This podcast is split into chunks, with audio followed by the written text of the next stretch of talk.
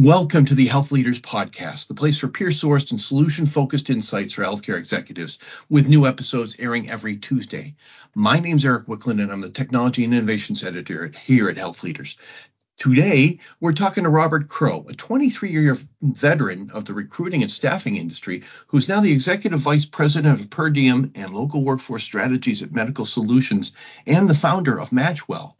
In 2018, he set out to help healthcare organizations access and engage a flexible workforce without an agency. Hello, Robert. Hey, Eric. How are you today? I am fine. Thank you very much for, for joining us on this podcast.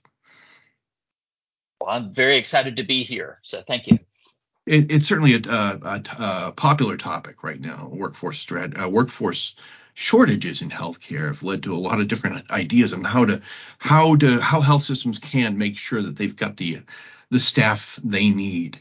Um, can you tell me a little bit about some of the key industry trends you're seeing um, this year?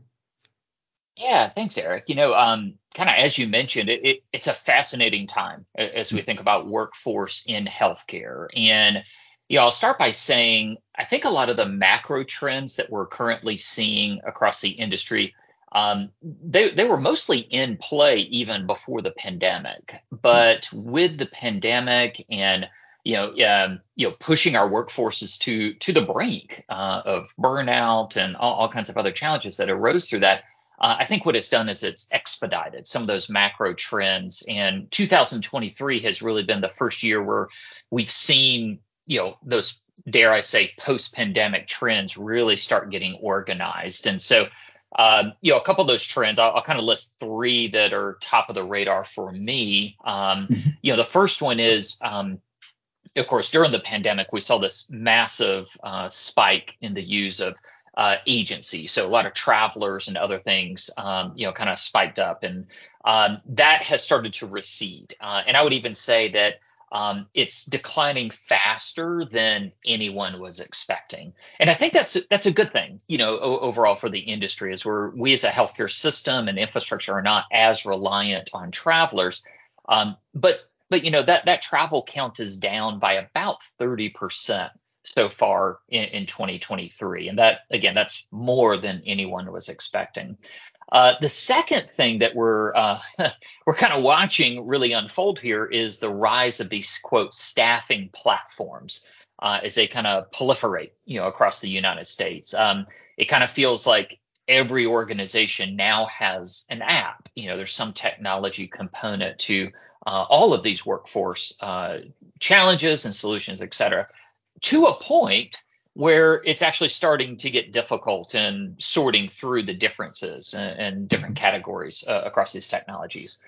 The third thing that uh, we're really keeping an eye on is this realization uh, for many healthcare systems that this flex work environment is here to stay. And so many of them are really looking at how do we kind of create these internal flexible workforce programs, or you know sometimes we call them internal staffing companies uh, within a healthcare system, so that they can provide more flexibility to their workforce, they can attract, they can retain clinicians here in dare I say the modern work world. And so these these quote internal agencies are all the rage right now, and that's something that just wasn't really on in, in anybody's um, uh, you know dictionary or you know part of the everyday uh, vernacular uh, before 2023. I see. Does this mean the more health systems are tackling staffing on their own rather than looking for help from outside?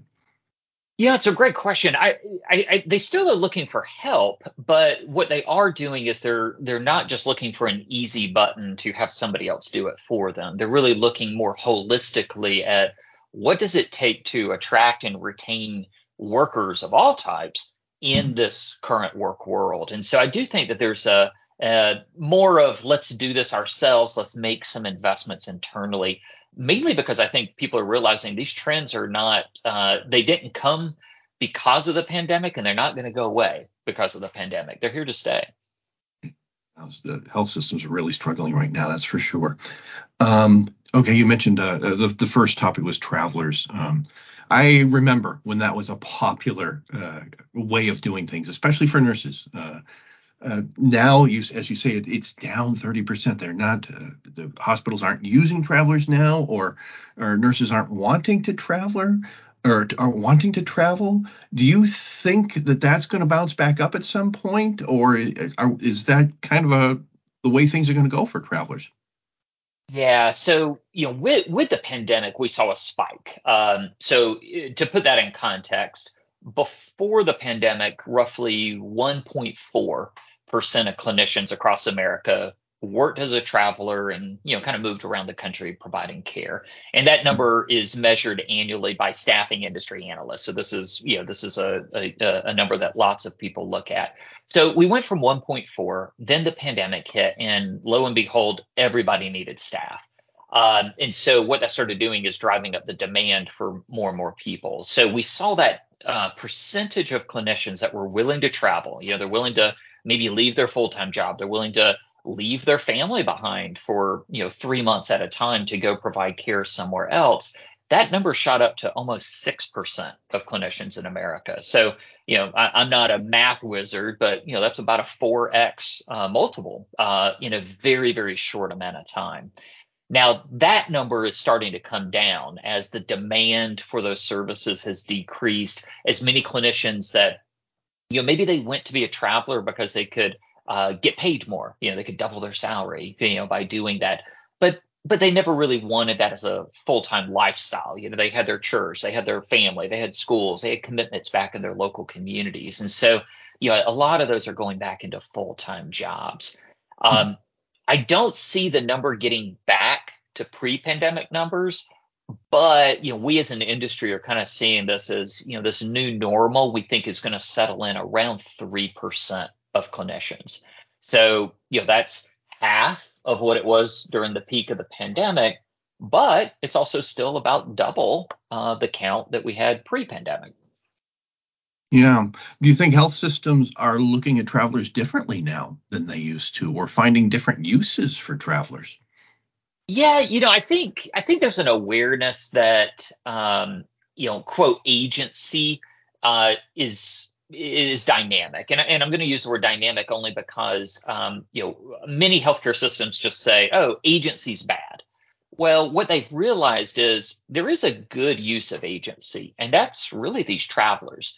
If you don't have a local supply of clinicians to help cover your patient care, then you must bring people in from outside.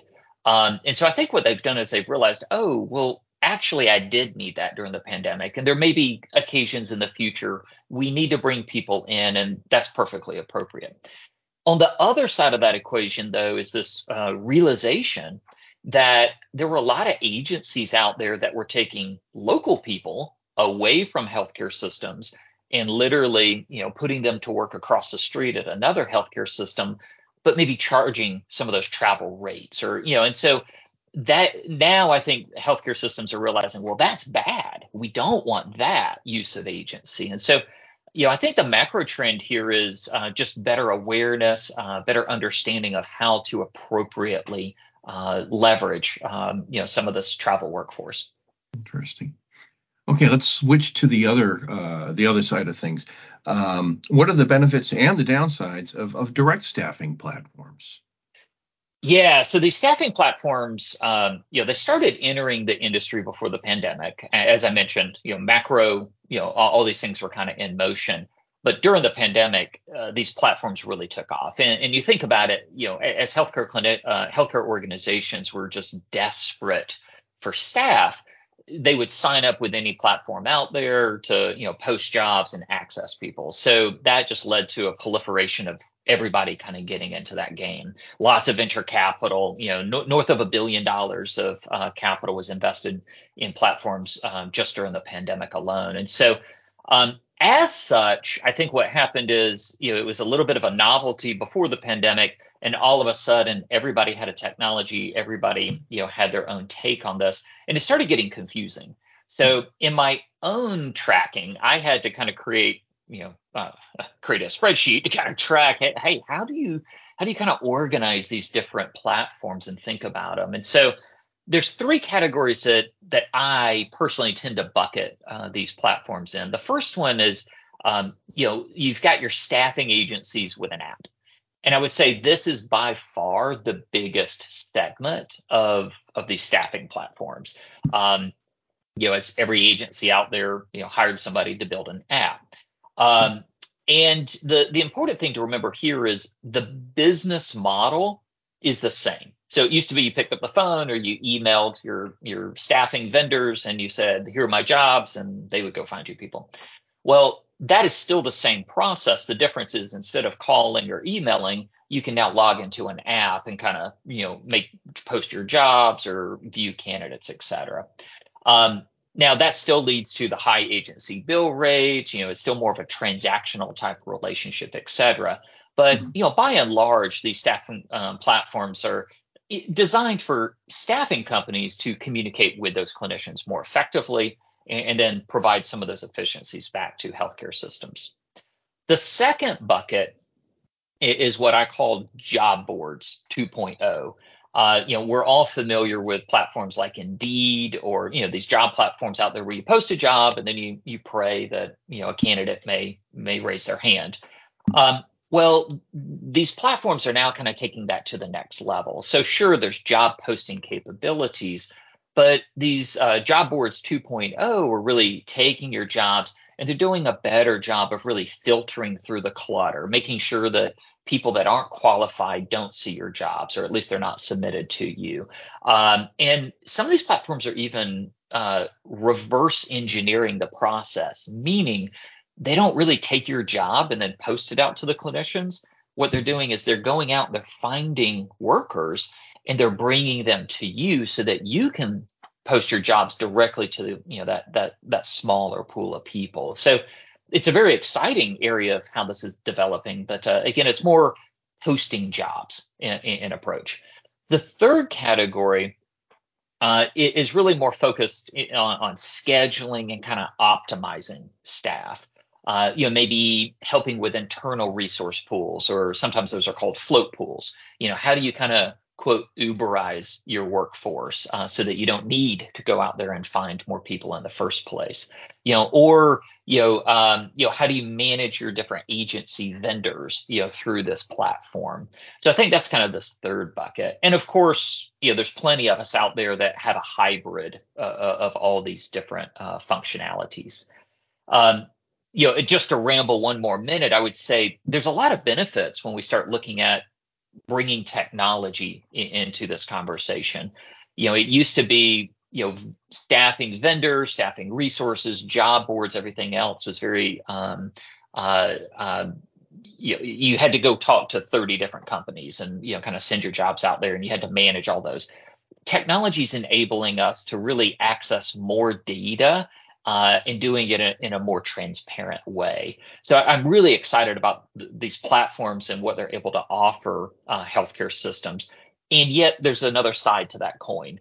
Uh, while there's a lot of benefits, you know, it also means, oh, great, there's yet another technology that I have to use. And that's the pushback, you know, from healthcare systems is nobody wants yet another technology.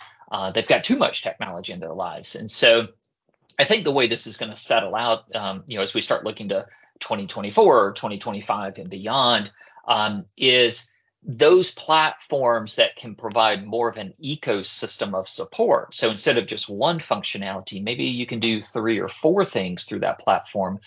Those are going to become more of a, a much more strategic plug into the operating uh, model with a lot of these healthcare systems. Um, and so yeah, I think it's an exciting time with with, with this technology. Yeah, uh, certainly. With digital health is, is, is all the rage in, in healthcare right now for so many reasons, and it's uh, we uh, you know I talk about it in terms of clinical uh, care and clinical support, but to see how it can be applied to uh, staffing and and jobs and and and and helping a health system secure and incentivize its workforce is is, is fascinating. Um, for health systems out there that are considering uh, developing an internal staffing program or going in this direction. Maybe they're just starting to learn the technology and get used to it. You know, what are the best practices that you'd recommend for them, and, and how should they get started? Yeah, so um, as I mentioned earlier, everybody's really focused on how do we access all of these workers that are looking for flex work more directly. You know, um, again, without without the traditional agency involved, and so part of that is um, you know what infrastructure do they need to set up internally at, at their own healthcare systems to to accommodate that. Um, so um, you know these internal staffing programs really are the way to communicate and engage a flexible workforce. And, and again, when I'm I'm really kind of talking about that local workforce, not not really the travelers, but you know, you kind of draw a line. Say, you know, maybe it's 50 miles, or you know, uh, you know, some geographies maybe it's a little further, or you know, if you're in the middle of New Jersey and you're on the turnpike, you know, maybe that this radius is a little less. But you know, draw that radius around what what is that commuting distance to your building, and I think number one, it's uh, these healthcare systems are they have to be willing to say no to using staffing companies or agencies for access to that local workforce. They really need to think about it as that's their workforce. They don't need to go to somebody else to get access to their workforce anymore. And these internal staffing programs are really designed to go access that local workforce. So I think, you know, first and foremost, uh, you know, to your second part of your question of kind of how do you get started? It, it's by saying no. It's holding that line and saying, I'm not going to pay a premium. I'm not going to go to somebody else to access what I should have as my own in the first place.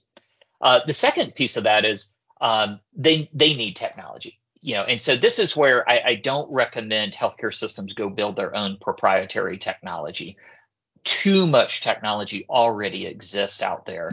Um, you know, so go find partners, go find the technology components that you can embrace and use to manage your float pools, to manage your access, to manage contract work, et cetera. You know, think, you know, kind of like an internal agency. But you know, all that technology exists. So just go find the partners and with a press of a button, you can now Uberize your workforce and you know access new people. Um, you know, it's funny, uh, Eric. I, I, I, we still walk into a lot of healthcare systems and you know they're trying to set up float pools or these internal agencies and they're trying to do it via Excel or hmm. they're you know they're like oh we we got our staffing coordinators who are you know going to use text messaging or email to to communicate. I, that may have worked you know before the pandemic or before some of these technologies came along um, that's not an effective use uh, of technology. You know, let, you know, there are plenty of platforms out there that are very cost effective to be able to really stand up and, and manage uh, um, an internal program today. Um, but of course, I would recommend that these healthcare systems also uh, resource appropriately, meaning you probably need your own dedicated recruiting resources or marketing resources just for that flex work program. Uh, you know, many healthcare systems are spending so much time trying to hire full-time employees that you know if you just layer in flex work on top of that, they're going to stretch themselves too thin. So I think really being intentional and saying no, we're we're going to have a different market strategy. We're going to have a different recruiting bucket of resources to go find flex workers is, is really important here. Um, you know, and that includes headcount. It, it, you know, you can't you can't half resource these types of programs and expect to get full uh, results. And so there there is a financial component of investment here. Yeah. Uh, and then there's one more bucket that mm-hmm. That I think a lot of healthcare systems really get stuck in.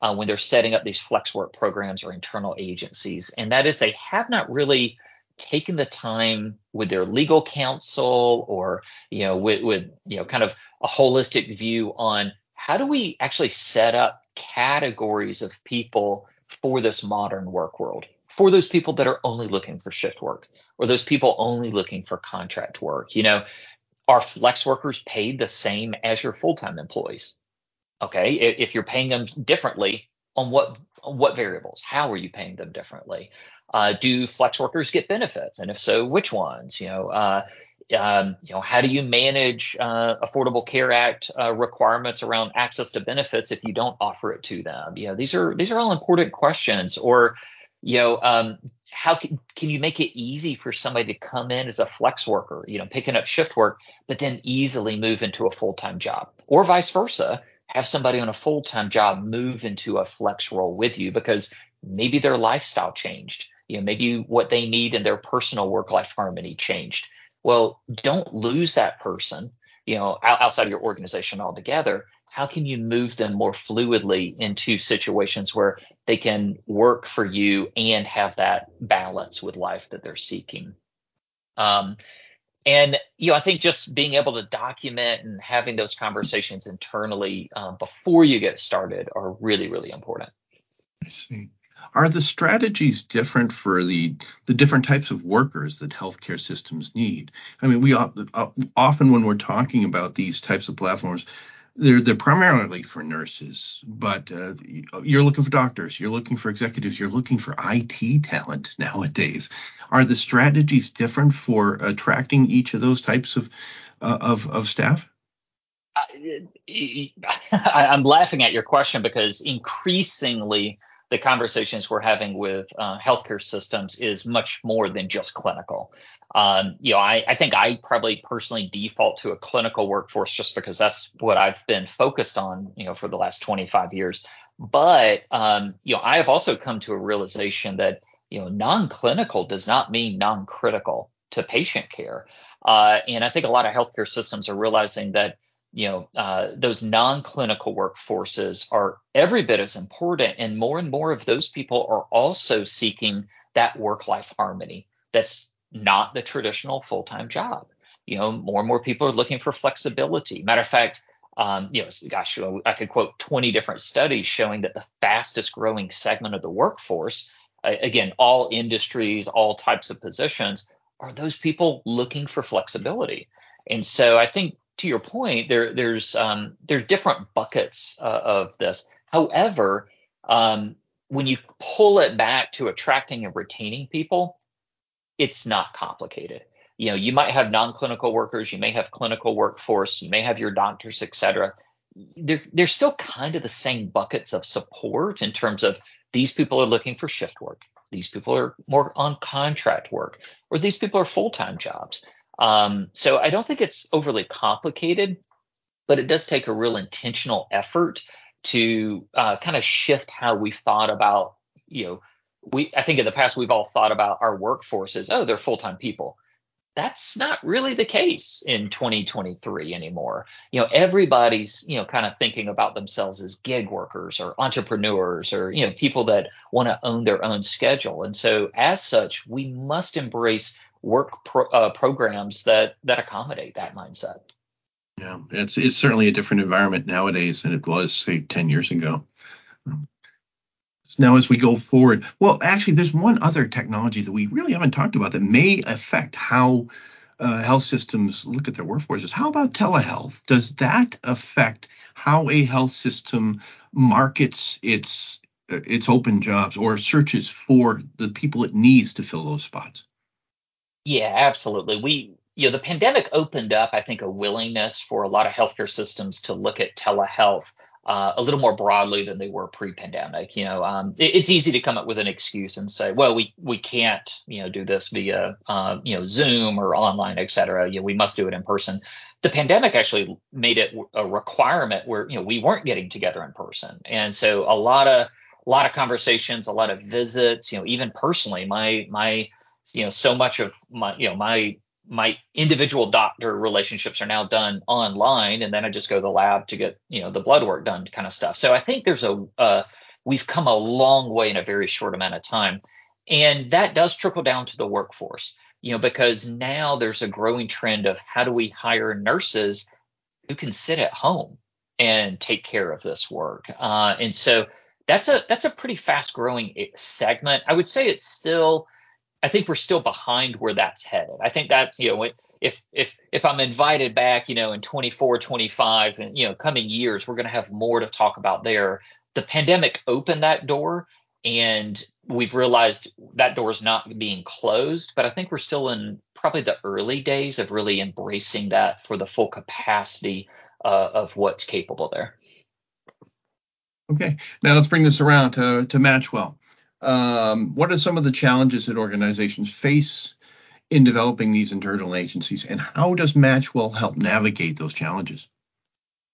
Well, uh, there's certainly no shortage of challenges. I mean, this is the people business, and uh, people are very dynamic, and it, it's hyper uh, individualized. Uh, you know, so you know what the way that you may appeal to one person could be very different than the next, and so this is definitely not a one size fits all type approach. Um, you know, kind of as I just mentioned a few minutes ago, um, and I, and I want to be careful not to oversimplify this, but there is quite a bit of work that healthcare systems need to do to think through how to categorize these employees, um, you know, how to organize them, how to communicate with them, and also, you know, how to do so in a productive way so that it doesn't distract, you know, from your full-time workers, uh, et cetera. So, you know, setting up a solution from scratch, if you're a healthcare system and you've not done that, um, can be a little overwhelming. Um, and that's really why I started Matchwell was how do we provide the technology, the the resources, kind of you know all the all the nuts and bolts so that a healthcare system can navigate through that setup, navigate through those uh, processes with, with a press of a button. And so, you know, I mean, what what we're talking about here is really you know our core business. Um, and so now, granted, it took me over 20 years of working in the industry to figure out what landmines to step on. And so a lot of what Matchwell was intended to do or is intended to do is just to help healthcare systems know what questions to ask um, and then help them set this up. And again, don't go build your own technology because you know we can provide it for you. And with a press of a button, you can get started.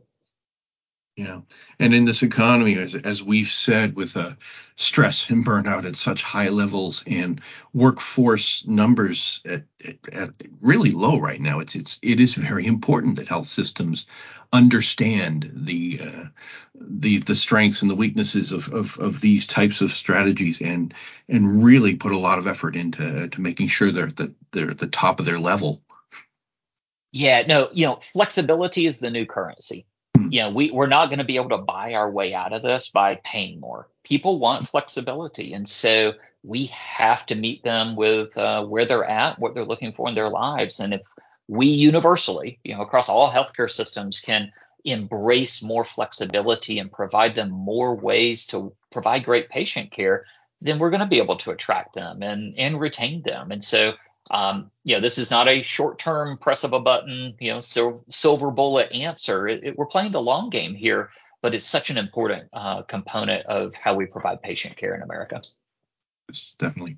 Robert, thank you very much for uh, joining us for today's podcast. This has been fascinating. Yeah, I appreciate the time. Super fun.